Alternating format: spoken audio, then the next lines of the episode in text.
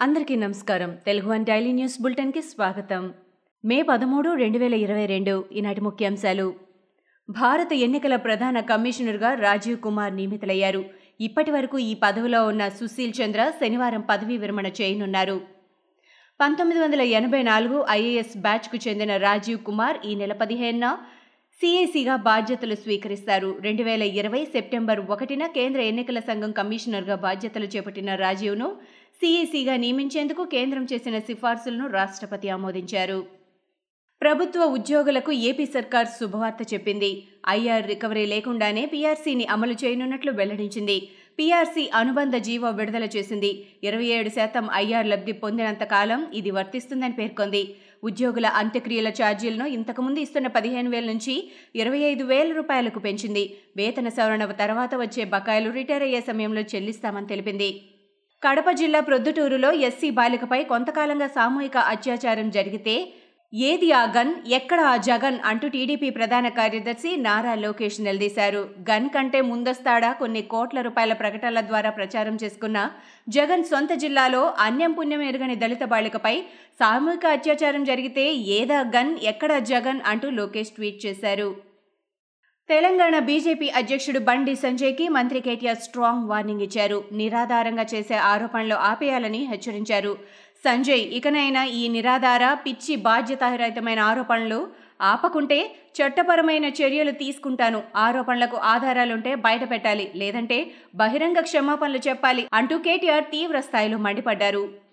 జగన్ అధికారంలోకి వచ్చిన తర్వాత ఏపీలో పెట్టుబడులు పెట్టేందుకు ఎవ్వరూ ముందుకు రావడం లేదని టీడీపీ చీఫ్ చంద్రబాబు విమర్శించారు. బాదుడే బాదుడు కార్యక్రమంలో భాగంగా తన సొంత నియోజకవర్గంలో కుప్పంలో నేడు నిర్వహించిన రోడ్ షో సందర్భంగా చంద్రబాబు మాట్లాడారు. చదువుకున్న విద్యార్థులు వైసీపీ పాలనలో ఇతర రాష్ట్రాలకు వెళ్ళి ఉద్యోగాలు చేసుకోవాల్సిన రిపీట్. వైసీపీ పాలనలో ఇతర రాష్ట్రాలకు వెళ్ళి ఉద్యోగాలు చేసుకోవాల్సిన పరిస్థితి ఏర్పడిందని ఆవేదన వ్యక్తం చేశారు. ముఖ్యమంత్రి వీఐపీల కాన్వాయ్ల బిల్లులపై ఏపీ ప్రభుత్వానికి రవాణా శాఖ లేఖ రాసింది. మూడేళ్ళుగా పేరుకుపోయిన బకాయిలు పదిహేడున్నర కోట్లు వెంటనే చెల్లించాలని లేకపోతే సీఎం ఇతర నేతల జిల్లాల పర్యటనలకు వాహనాలు సమకూర్చలేమని రవాణా శాఖ అధికారులు తేల్చి చెప్పారు. రవాణా శాఖ ఇటీవల నిర్వహించిన సమీక్ష సమావేశంలో ఈ విషయం మంత్రి పినిపే విశ్వరూప్ దృష్టికి తీసుకువెళ్ళారు. శ్రీలంకలో ఆర్థిక సంక్షోభం ప్రజల నుంచి వచ్చిన తీవ్ర ఒత్తిడి నేపథ్యంలో ప్రధాని పదవికి మహింద రాజపక్స రాజీనామా చేసిన విషయం తెలిసిందే. అయితే మహింద రాజపక్స ఆయన కుమారుడు పదిహేను మంది మిత్రపక్ష నేతలు దేశం విడిచిపోకుండా కోర్టు నిషేధం విధించింది.